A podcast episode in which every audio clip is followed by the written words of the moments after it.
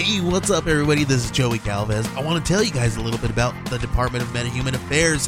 This one is a story about a team led by a retired sidekick, two felons, a failed actor from Broadway, and a reprogrammed cyborg. But their first mission is to stop the criminals who have robbed a bank, and they will have to set the world at ease. You're going to get 180 pages of entertainment, action packed awesomeness right here in the first six issues in a collected hardcover volume one. All you got to do is head on over to Kickstarter.com and type in the Department of Metahuman Affairs or DMA and check it out right now.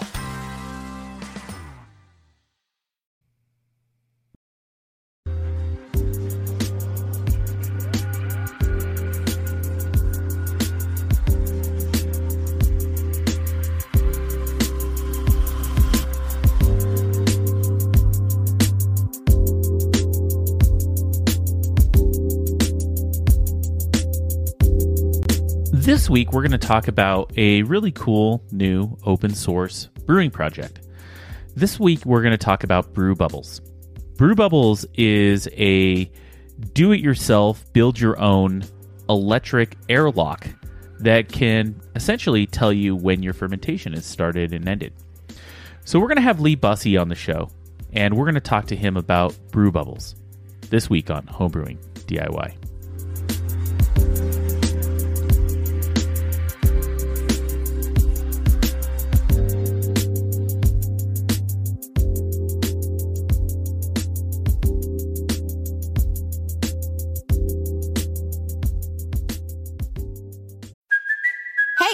Cuoco for Priceline. Ready to go to your happy place for a happy price? Well, why didn't you say so? Just download the Priceline app right now and save up to 60% on hotels. So, whether it's Cousin Kevin's Kazoo concert in Kansas City, go Kevin, or Becky's Bachelorette Bash in Bermuda, you never have to miss a trip ever again. So, download the Priceline app today. Your savings are waiting.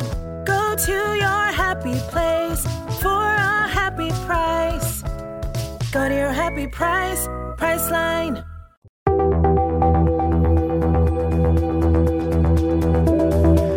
Building recipes and taking good notes are two of the key fundamentals of making great beer. This is one of the first things that you learn when becoming a new brewer. I started taking notes on a sheet from my extract kit and then quickly moved to brewing software. I've tried many different types of brewing software and then I found Brewfather. This is the one piece of software that you need for recipes and very detailed brew day notes, as well as fermentation notes. Brewfather also integrates with some of the topics that we discuss on this show, like the Tilt hydrometer, the iSpindel, and Fermentrack. You need no other piece of software than Brewfather. One of the best parts of Brewfather is that you can try it for free. All you need to do is head to our website, homebrewingdiy.beer, and click on the Brewfather banner to sign up for free today. Once again, that's homebrewingdiy.beer and sign up for Brewfather today.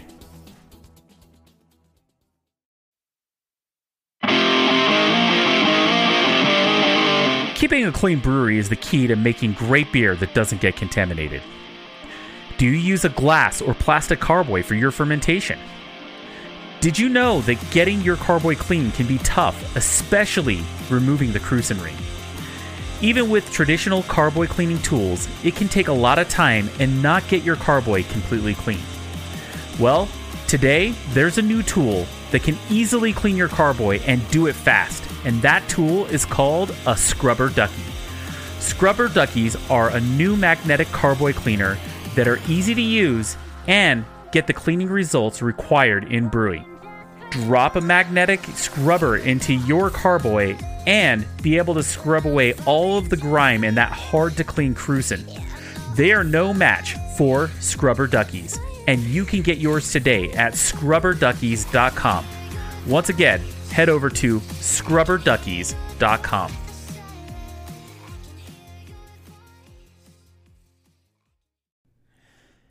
Have you ever wanted to make a podcast? Do you have a subject you want to discuss with listeners? Do you even know where to start? Well, if you want to make a podcast and you want to get started now, I could not recommend Anchor enough. Anchor is the easiest way to make a podcast. Anchor gives you everything you need in one place for free, which you can use right from your phone or computer. Creation tools allow you to record and edit your podcast so it sounds great. They'll distribute your podcast for you so it can be heard everywhere Spotify, Apple Podcasts, Google Podcasts, and many more. And you can easily make money from your podcast with no minimum listenership. Hey, look, I shopped around for a place to post my podcast, and Anchor was the easiest, most streamlined experience you could ask for. So if you're looking for a place for your new podcast, download the Anchor app or go to anchor.fm to get started. Once again, download the Anchor app or go to anchor.fm to get started.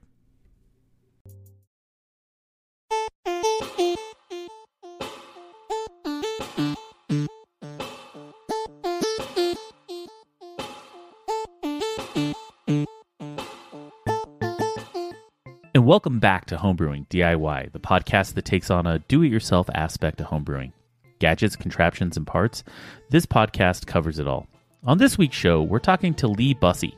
He's back on the show, and we're going to talk about his new project that he actually teased a year ago when we talked about BrewPi Remix. It's called Brew Bubbles, and it's a do it yourself open source electric airlock that you can make and it's a very very simple and easy project so we're going to dive into that this week but first i'd like to thank all of our patrons over at patreon. It's because of you that this show can come to you week after week. Head on over to patreon.com forward slash homebrewing diy or you can go to the website homebrewingdiy.beer and you can click on the support tab. There you'll find a link to our patreon. You'll also find a link to Ko-fi, that's ko-fi forward slash homebrewing DIY, and there you can give one time support if monthly is a little too stiff for you. That being said, thank you to all of our supporters. It's because of you that this show can come to you week after week. And if you give at the $5 level right now, we currently have a special where we're giving away a free gift from our ad sponsor, Scrubber Ducky. So head on over to patreon.com forward slash homebrewing DIY. Another way to support the show is by writing us a review. Head over to podchaser.com, or if you're listening to us on Apple, just scroll to the bottom and leave us a five star review. Your reviews are going to help this show get found by other homebrewers. The last way to support the show is by using our sponsor links. So if you're going to buy a brew bag from brewinabag.com, just head over to our website, click on the banner, and let them know that we sent you. Also, if you're going to buy Brewfather or do your shopping at Adventures in Homebrewing, those are places that you can use our sponsor links and get a really great piece of equipment and support the show. So head over to homebrewingdiy.beer and use the sponsor links. A little update on what's going on in my brewery. I brewed with my mash and boil system on Sunday, and I brewed a pseudo Oktoberfest. I'm pretty excited about this beer.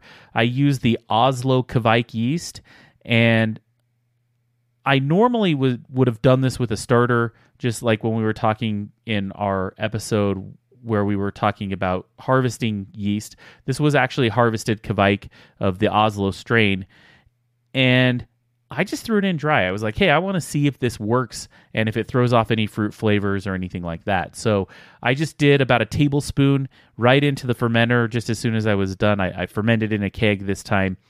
And it did take about a day to get going. I would say it took a little over 24 hours to, to get going. And it was a, a 1060 beer. I went to bed and it just started. I woke up the next day and it was already fermented down to 10 19 and then by the end of today it was already down to 1016 so this thing is crazy. It's it's definitely really really fast yeast and it's now probably in the process of cleaning itself up. So we'll see. I, am probably going to cold crash this by thursday and i brewed it on sunday and just crazy how fast kveik is. So highly recommend giving out the pseudo lager with kveik a uh, try. So we'll we'll see how it tastes. Well let's jump into this week's episode. We're going to talk to Lee Bussey, and we're going to talk to him about his new project, Brew Bubbles.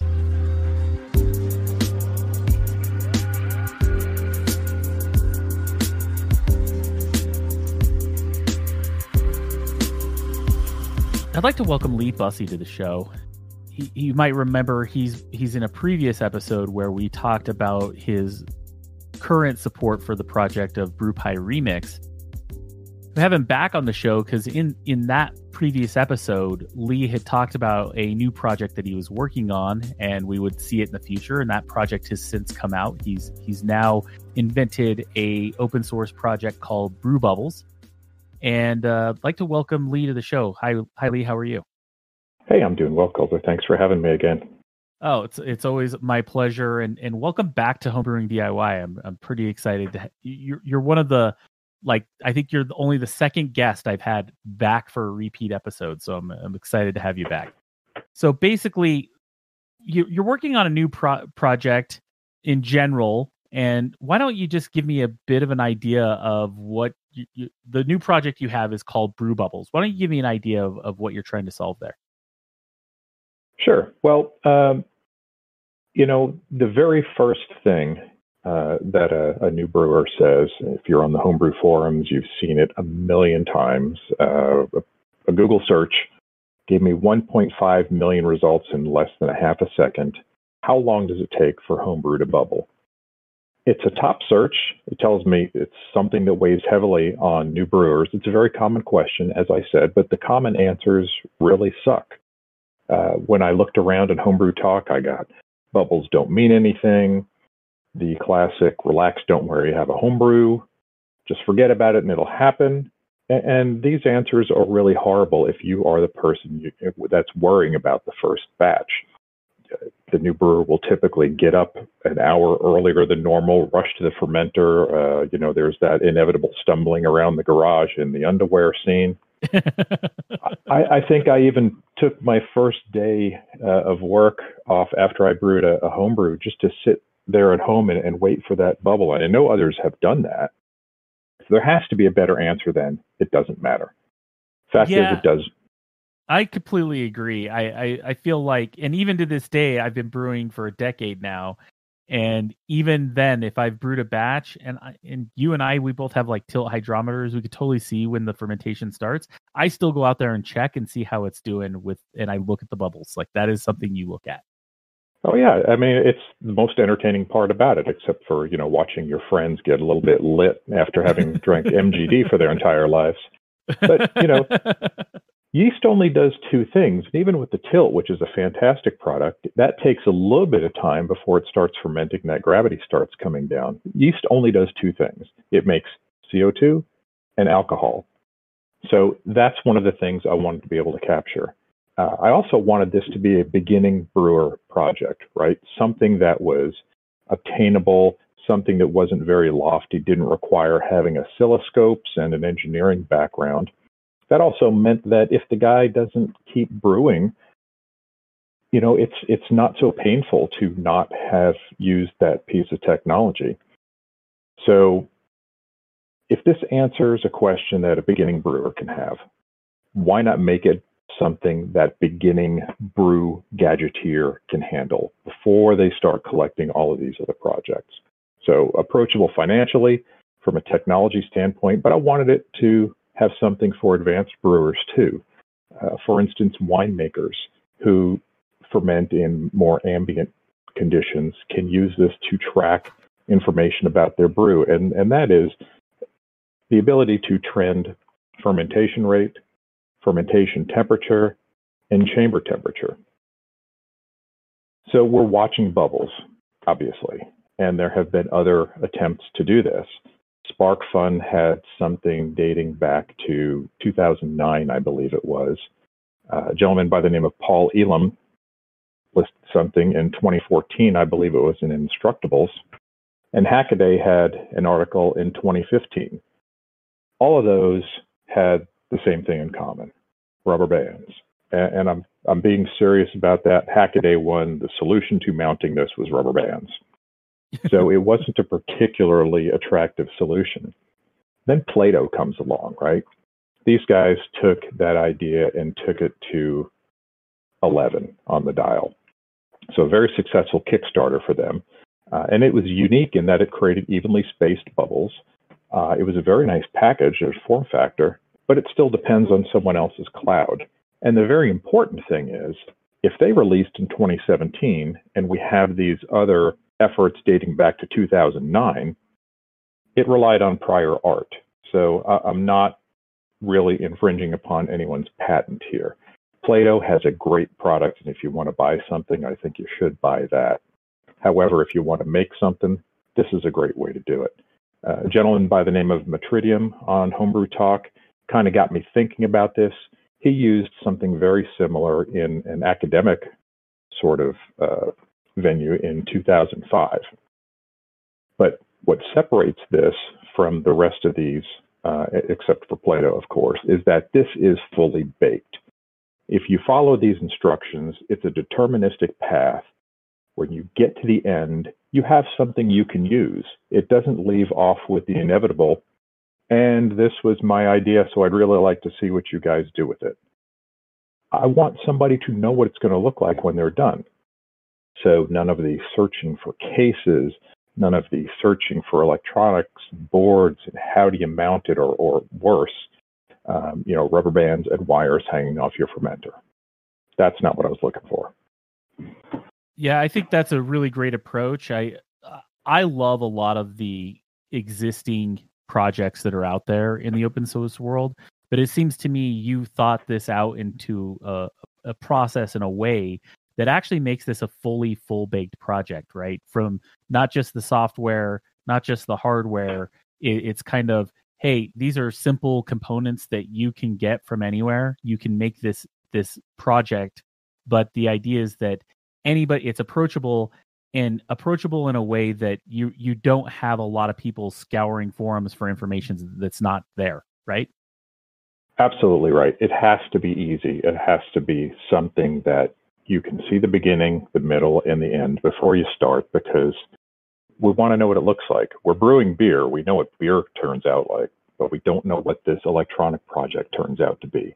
So if I can't show a picture of it working, then how can that person who is new to beer, new to electronics now, envision how that's going to work for him or her? Yeah, I love the approach. Well, what are some of the underlying technologies behind the Brew Bubbles project? You know, like a lot of projects that we have now, uh, not just in homebrewing, but uh, you know, it's uh, indigenous, I suppose, to the the controller subculture is this ESP8266 controller. Uh, it's built on a dev board, which is to say that it is very easy to work with. It has connections that are easy to solder. Uh, and it's built around this Wemos D1 mini board, very common form factor. Uh, it's the size of a large postage stamp. It's very inexpensive. Uh, and since we're counting bubbles, we need a way to count them. So we use a photo interrupter. And this, again, is not something that is incredibly innovative. Uh, drop counters are widely used in chemistry and manufacturing, count parts. We'll throw in a couple DS18B20 one wire sensors, which is a mouthful, but it's really just a, a very inexpensive temperature sensor that comes in an easy to use form factor. It's already got its leads on there, so you can just connect the wires to your board. Um, and, and, a, and, a, handful of what's called passives, which are just capacitors and resistors, three of each, I believe. Very simple. There's a web page. It's responsive on mobile. There's no app needed. You don't have to trust me to install side loaded applications on your phone and break your warranty or anything like that. uh, and most importantly, it doesn't run on someone else's cloud. And that's really the problem with some of these homebrew related projects out there. Great ideas, great execution in a lot of cases, but if it doesn't take off, the person who's footing the bill for that cloud presence is just going to stop paying for it and it goes away.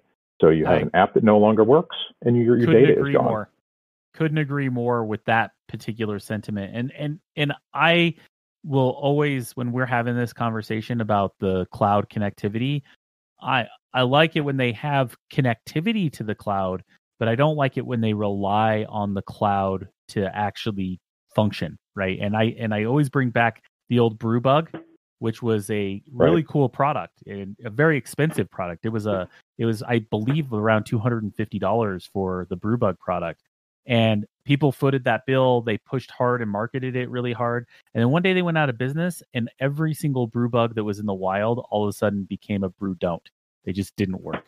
And yep, a brew brick. Yeah, a brew brick exactly. And and because it relied so heavily on that cloud, it just didn't have the ability to work. And so, and and when we look at other products like the tilt hydrometer, I'll use as a great example. It's a piece of hardware you buy, and it's not. It it too is not inexpensive. They're 135 dollars a piece. But on the other hand of that, you the the data that streams from it can be put to any cloud device you want, and so that to me is what really makes it such a great approach to a, a product, right?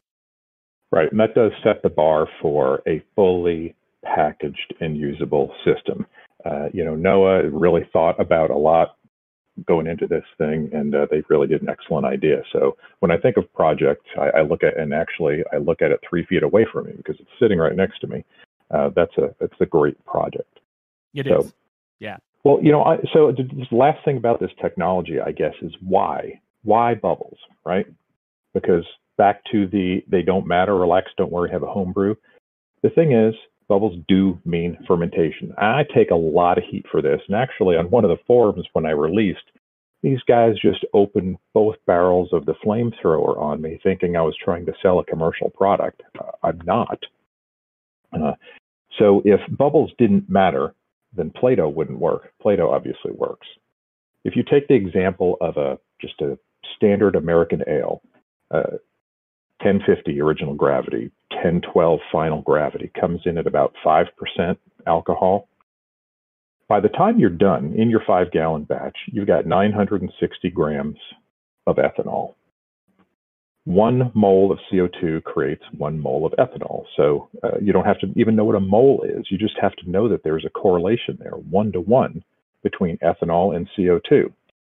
If you want to do the math, and nobody does, but I did, there are about 275,000 standard airlock bubbles during that fermentation period. And if that's true, we can count them.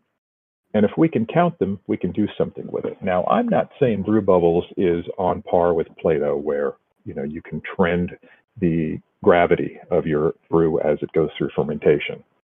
It's possible to do that, Plaato guides also solved for making very uniform bubbles. So if a person wants to extend this project, it's there. I'd like to see somebody take it. But right now, that all this does is it gives you a relative approach to the bubbles being produced. And I've seen some great graphs. Guys on Homebrew Talk have posted theirs from Brewfather, which was very gracious uh, and uh, worked with me to develop support.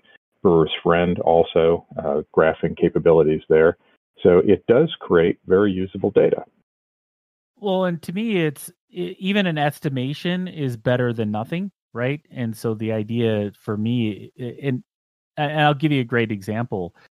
One of the big questions people are always trying to solve for is, hey, is my beer finished? Can I package it? Right. And the way you did it before was like, hey, I think it's done. I'll give it a few more days. And having some sort of data, even if it's an estimation, is better than just wait, right? At least that's the the way I look at it.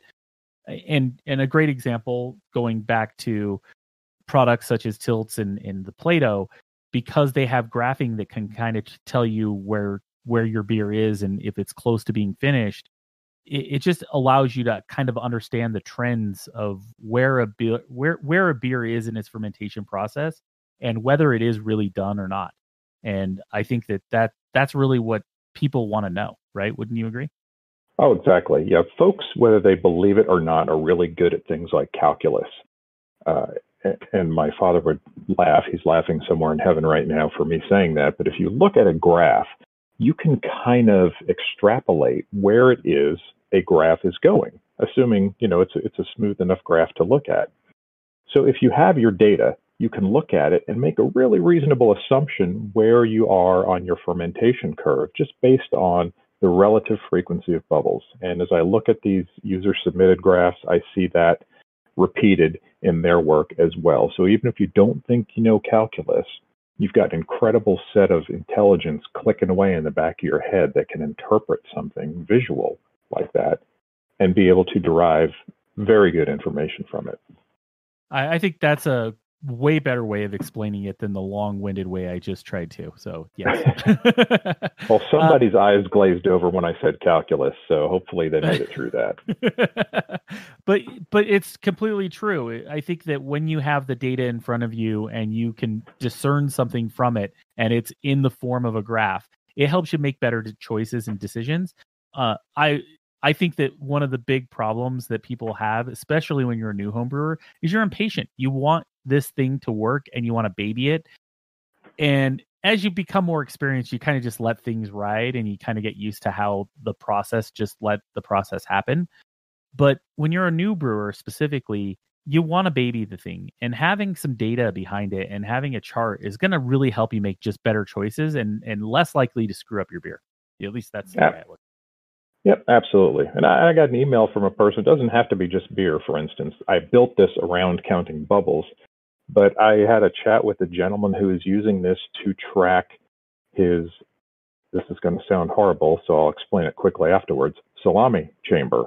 He built a chamber in which he hangs salami and it has to cure for a period of time. So he wanted to trend the temperature of that chamber. So completely passive, it's just watching but he's able to pick up his phone in the middle of the night and take a look at it. Yes, my salami chamber is fine. I'm not going to make any of the jokes that are coming to mind now. Oh, totally. So, but but the idea is like, but like even then, you look at like charcuterie, cheese. You look at uh, you look at things like making yogurt. All of these things that are have these biological processes that are happening.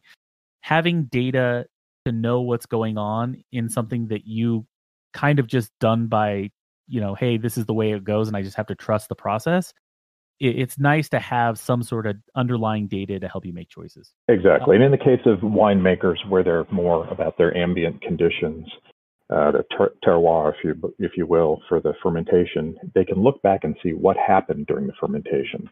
So I've got a great wine here. How would I do this again? And look at what happened Exactly. And and I can also look at when you have these certain charts. Here's the one thing that I've correlated after using a device that's giving me really good data on fermentation is you start to see the curve of yeast. Like a specific strain of yeast is going to have a different curve than a different strain of yeast. And, and uh, I'll uh, let, let's go with some dry strains, right? Like an SO4 tends to start a fermentation and then just like crash after two days and, and it like just chews through sugar really, really fast. Whereas an SO5 is going to have a much uh, a steeper slope in, in the in the data stream, right? And so, uh, I mean, a much more gradual slope in the data stream. And so it, it, it it's it's weird. And then you throw a lager yeast in there, and that even becomes a much more gradual slope. And so the idea is that each individual yeast kind of has its own chart, if that makes any sense. And you can almost look at the type of yeast and look at the chart, and depending on the beer, it is always the same. It's it's kind of crazy when you think about it that way. It is, and you know that that data is important. As you're pointing out, you're watching the chart. The the information you see right now is really only important when it's next to the information you got before. So yes. a doctor uh, that I work with explained this once to me, and it's it's a terribly disgusting analogy, but he says, look at your poop. If you look at it once, it's poop. If you look at it every time, you know if something's going on in your body that's different. So that that's going to stick with everybody now because it's stuck with me. But the same way with your yeast, you know, if you saw the fermentation in the, the days past and you can see today where it is and know what your beer is doing and where your beer is in its life cycle. Exactly. Uh, what what? How does Brew Bubbles think? I, I, guess the better way to say is how how does the software actually think and determine like how does it count? Yeah, that's that's a great question. I mean, Brew Bubbles does it takes care of three questions, I guess. So when I sat down to design this, that's really the three things I typed into my development environment were, were the comments. Uh, what's the temperature? Because it does trend to temperatures. Did I see a bubble? did a bubble pass in front of this photoreceptor? And then does anyone care? So what's the temperature is easy. I've got two temperature sensors and I'm polling these every couple of seconds. And then because we like to see nice, pretty data, we smooth it out. We average that over about a minute. And then I just keep that internally. The bubbles, same thing. Uh, if you sit and watch your airlock, and everyone does, you know that there is sort of a cycle there sometimes. If I ferment with one of my plastic fermenters, for instance, they kind of breathe, you know, I think they almost expand and then exhale. So they get that rhythmic bubble, bubble, bubble, bubble. Uh, glass fermenter is very smooth, but I'm doing the same thing with the bubbles. I'm smoothing them out. And I take a bubbles per minute reading, doing just really simple math in there. And then comes the part does anyone care? Every so often, a timer clicks off in the software and says, hey, did this person who built Brew Bubbles tell me to send the data anywhere? If yes, send it. The web page sits there. The other part, you don't need to send it anywhere. And it just updates every minute. It goes and pulls that data and just takes and presents it for the user. Temperature, fermentation temperature, bubbles per minute. That's it. It answers very simple questions, three of them in this case. That's awesome. And you, you gave me a list of all the parts. And let's say I went and uh, sourced all those parts. How long does it take to build one? What's what's the what's the timeline? Is it something I could do in a couple hours? What what does that look like? Oh yeah, yeah. Um, you know, so there's two different ways to go about getting the parts. Of course, there is a uh, I call them two different kinds of shoppers. There's the AliExpress shopper who takes about two months, three months sometimes to collect things because they're going to get them as cheaply as possible. And that in itself is an interesting hunt. And then there is the Amazon Prime shopper. And maybe you'll get some money for me saying Amazon Prime, but there's Amazon Prime shoppers that want it right now. So on the low end of the scale, I've been able to put the parts for this together in for about six dollars actually each if you're making three or four of them at a time.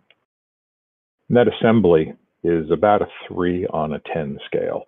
So if you're as old as I am, you might have bought a crystal radio kit at Radio Shack. And you and your father may have sat down and put that thing together in about 10 minutes, which is the attention span of a kid, let's face it. so the time it takes is a 10 year old's attention span. So if you know nothing about it, uh, and you've got the web pages open and you're looking at the pictures and things like that, because I tried to present enough information that a person new to a soldering iron could do this thing. I really think that a person who knew his way around wire clippers could do it in less than 20 minutes. It takes me less than five minutes to put one together now uh, at the most, your person will be up and running within an hour. And I, and I think that's a real low investment for the return. That that is a really low investment. Uh, it, are there any special tools that are needed? Like you, you mentioned a soldering iron. Are there any other special tools you need? Yeah, good question. If you're going to do this, I think a soldering iron is definitely a good one. Is definitely a must. You can buy one again. AliExpress shoppers can do a soldering iron for about five bucks you will enjoy a good soldering iron better. So if you have one, great. If you don't have one, get a cheap one. See if you even like doing electronics projects. So there's that. You'll need uh, some small diagonal cutters to trim the leads. Um, and these things are optional, but as I said, I wanted to present the entire thing. You know, what does it look like when it's done? So I do provide a 3D model intended to be printed on a 3D printer. So if you have a 3D printer, great. If you don't have one, I would suggest posting on Homebrew Talk in the thread and see if there's somebody there who might want to make you one. I'd be perfectly fine with sending, you know, a, a couple of parts out for people, whatever. There's always an option for a 3D printer. You can pay for it to be done. Or at the extreme low end of the spectrum, there are those, heaven forbid, rubber bands. You really can just connect this to your airlock with a rubber band. And the last tool that I really like and I use a lot of in all my projects is a DuPont crimper. And this is the little 2.54 millimeter pitch pins and holes. If you look at an Arduino, for instance, um, that's the, the pitch of the holes along the headers. Being able to crimp those things makes it a lot easier. You do not need to do that though. Uh, putting the pins on there is great if you want to be able to disconnect the sensors, but you can solder the leads from the temperature sensors directly to the boards. That's, like I say, completely optional. And that's it. Uh, and a magnifying glass if you have my eyes. Yeah, uh, but that when it comes to those tools, they're they're very easily easy to find and inexpensive. Uh, I personally have a really really nice. I, I have a really nice soldering iron with the heat gun and the whole deal, all digital.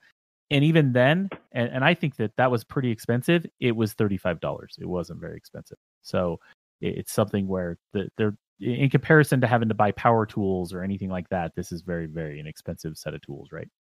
It is absolutely. And the first time you use a good one where you just tell it what temperature you want and it only takes 30 seconds to heat up. Yep. You you hear that choir of angels and, and you show your you show your spouse who couldn't care less, but you just want to extol the virtues of good tools. My my uh, spouse who couldn't care less of my projects is the story of my life. yep. But I, you know, buy once, cry once. If you get good tools, you're always going to be able to find a use for them. Exactly. And, and then one thing I you you also mentioned is uh, Brewfather and Brewer's Friend. Are there any types of like what what projects does this like like software projects or cloud services does this project integrate with? Well, it's intended to be very generic. Uh, so, of course, maintaining BrewPi Remix, I've got that sitting next to me. So that was the very first thing I sent to.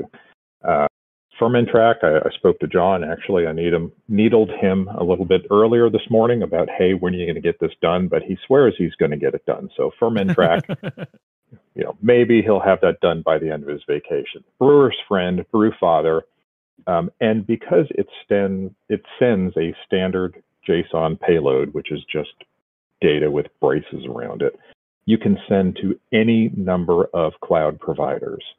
So, you know, there are all kinds of places out there to which you can send your information. Um, I haven't even heard of some of them.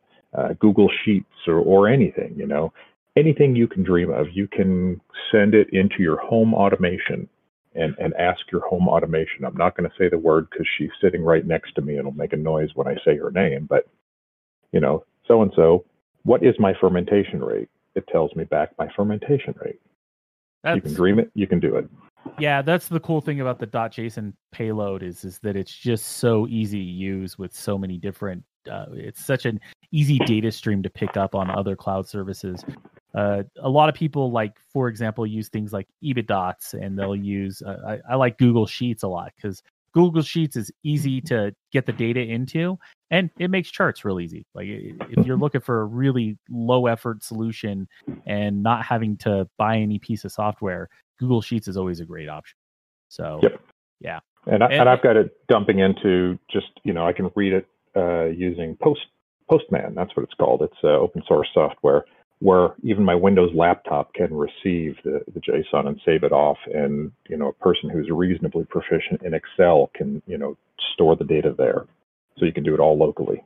Yeah, it's pretty it's pretty cool when you think of it in putting it into whatever and and that's why I like that it's not touched to any one cloud provider, right?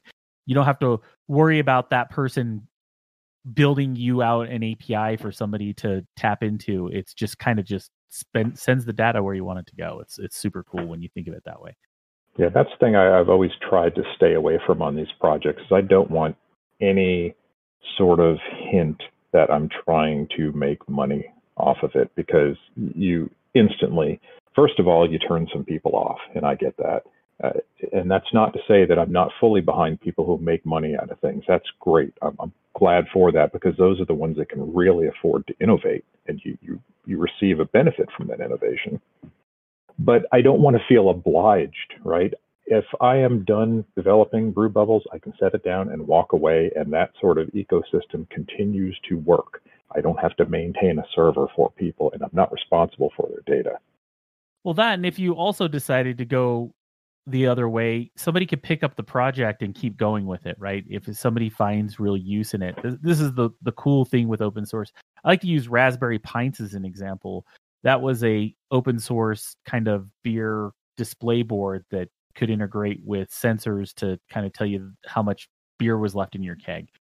And the guy who actually started that project, you know, he got busy, couldn't stay with it, and the entire community rallied around it and has continued to maintain it, updating the software to be able to do things like different versions of the Raspberry Pi as as it's it's it's updated. And the idea is that it, even if you decide to drop it with an open source project, if the community really really likes the project, they can pick it up and start adding to the project as as, as needed. That's one of my favorite parts about open. Yep. Well, that's that's obviously how we met, right? With the uh, BrewPi remix. Um, love yeah. BrewPi and uh, wanted to keep it going, so that's how we got there. So, Brew Bubbles is released under the MIT license, which is an exceedingly permissive license. You can take it, you can package it, you can sell it. If you want to be a Brew Bubbles seller or call it something else, you can do all that under the MIT license. The only thing is, you must also release the software. Yeah, so which, the most permissive is, license out there, which is totally fine, right? It, it, I, I, I love licenses like that. And the other part is like, for example, uh, BrewPi. You've done the BrewPi remix to kind of keep the old Arduino BrewPi alive. My neighbor across the street just built a Brewblox system, which is which is Elco's current iteration of BrewPi software, and he's brewing batches of beer with it. It's it's turned out to be a really great piece of software as well and but it's all still kind of based on that original technology even though it's kind of gone in many different directions and it's just so cool to see all of that. Well the, the dna of the founder is in it right? So if you exactly. look at look at brewpi it's got a way to do things and that's always been part of you know the way elco thinks so it makes sense that that's going to come out that way. Yeah and and it's funny is that uh, my neighbor who has his brew block system. He's like, man, this thing ferments like so perfectly. I'm like, yeah, that's the BrewPi and its DNA. yeah, I can do that with this four dollar Uno. Yeah, but you know, he's also mashing with it and doing the whole thing. So it, it it's it it was quite the project. I think he's a, he's now a couple thousand dollars into his brew system, all running on Brewblox. So kind of cool. well, um, we all, in one way or another, we all owe a lot to Elco and releasing that as an open source project because it really set the standard for the rest of them.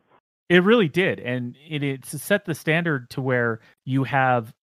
I uh, think about how many spin-off projects that has. You have BrewPi Remix, you have Fermentrack, you have BrewPiless, uh, and and a whole string of other different PID controllers that are all pretty much based off of that same idea, right? And it's it's kind of crazy. Uh, what speaking of projects, are are you you got any other projects in the works, or are you still are you are you mainly focused on brew BrewPi Remix and uh, Brew Bubbles? I do, yeah. I mean, last year, maybe around this time, I, I tickled uh, Brew Bubbles a little bit. I appreciate the opportunity to do that. So yeah, there is a new project, um, and it's tough to say anything about it and not give it completely away, but it is beer related. i'll give you that. Um, and you know, I've joined forces. I, mentioned John Beeler and Fermentrack. I've joined forces with him on this project, and it combines really the the two most important things from he and I. He says, if you get confused, it's a bug, and I embrace that wholeheartedly. It's got to be easy to use because I've talked to plumbers on you know working with a brew related project, and those guys have to get it as much as the guy who has a PhD in computer science. Um, electronics and programming should not be a prerequisite to entering into this project. Then the second thing is, and I mentioned this a few times, if after you finish the instructions, if you get to the last page and you have followed diligently that which we've set out for you, if you don't have a finished product, it's not a product. So it's got to be easy and it's got to be done. It's also going to be something that's modular. So your setup may not be the same as my setup. And I want to allow a spectrum of choices. We've talked about equipment choices, and physical, physical constraints, and ability levels, and feature needs and wants. So this brewing related project, and I, have really said nothing about it, but I'm saying a lot. Um, I think it's going to have a very wide appeal and think the concept, and it's not Brewblox, so I'll just cross that one off the list. But just think of that same kind of concept, right? Where you Yeah. take Legos and put them together the way you want. It's going to be able to put things together in ways that maybe John or I didn't even dream of. And hopefully next year around this time, maybe we'll be talking about that.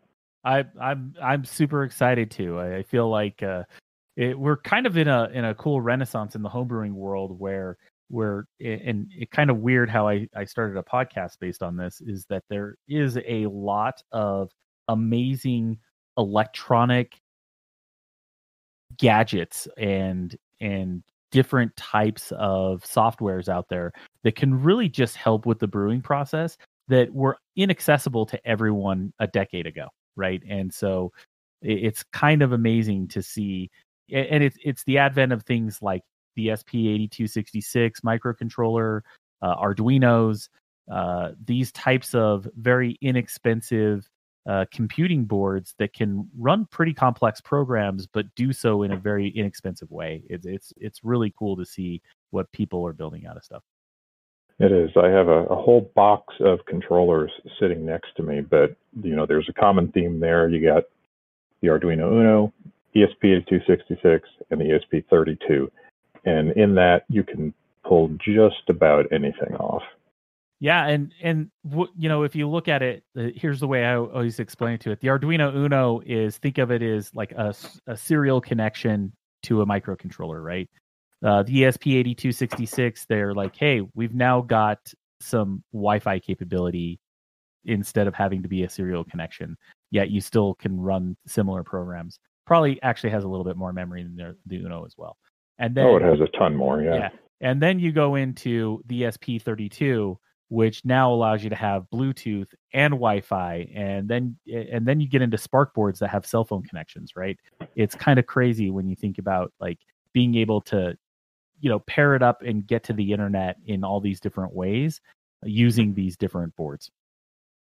Yep. But still, I've got a, an Uno sitting next to me, so uh, they're not going to go anytime soon. But I've got to say, No. after doing Remix, where to add a feature when I added the I2C LCDs, uh, I had to search through the code and delete 27 letters. I'm talking letters like A, B, C, D, E, F, G. I had to find 27 letters to delete from the code in order to be able to fit everything in. That's how tightly packed that is. Yeah, and So- I think that was actually the big reason why Elco moved to the he moved to the Spark was because he was like, "Hey, I I can't I don't want to optimize this anymore for such a small payload, right?" I completely understand it. but, you know, eh, the thing about an Arduino is the thing is solid. They just work and I've I had I've not had an Arduino ever go bad on me, luckily, but you know, the idea is that they they're just solid and they work and they work well. They are. I've let the magic smoke out of a couple of them, but if I leave them alone, they work pretty well. Yeah, exactly. There, there's that. Yeah, if you mess with it, you've done it. But if it just sits there and runs its program, they work really, really well. Uh, what you know, if we were to want to find out more information about BrewPi Remix and Brew Bubbles, where where would we find that kind of information? Well, I, I've tried to make that as easy as possible. Uh, Brew Bubbles is on brewbubbles.com, and you can even find the thread for Brew Bubbles on Homebrew Talk at support.brewbubbles.com or docs.brewbubbles.com. Along the same lines, brewpiremix.com, support, docs, same way. Try to make it easy for everyone. That's awesome. And I'll put links to all of that in the show notes so that if you're listening to this podcast, just scroll to the bottom of whatever podcast player and there will be links to all of this information to do a deeper dive into some of these really cool projects. Lee, I want to I want to thank you for coming on the podcast yet again. It's always great to talk to you and you're such a wealth of knowledge when it comes to these technologies. It just it, it, it really is awesome when we can have you on the show. I appreciate it, Coulter. I appreciate you having me back. And you know, I, I said it last time. I think I stand on the shoulders of giants. So I really appreciate everyone that was out there forging the way for us. Exactly. Well, uh, I guess we'll talk to you in a year when you've got your new project out. I'll, I'll put it on the calendar. awesome. Well, thanks, Lee. Thank you.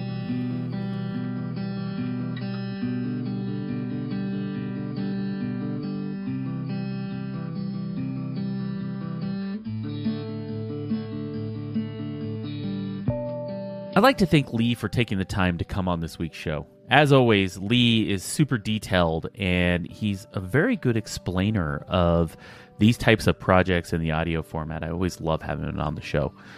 That being said, after our interview, I chatted with Lee a bit and he is sending me over some development boards for a BrewPi remix and for a Brew Bubble system. So keep an eye on my social media, and I'll be posting pictures of those builds.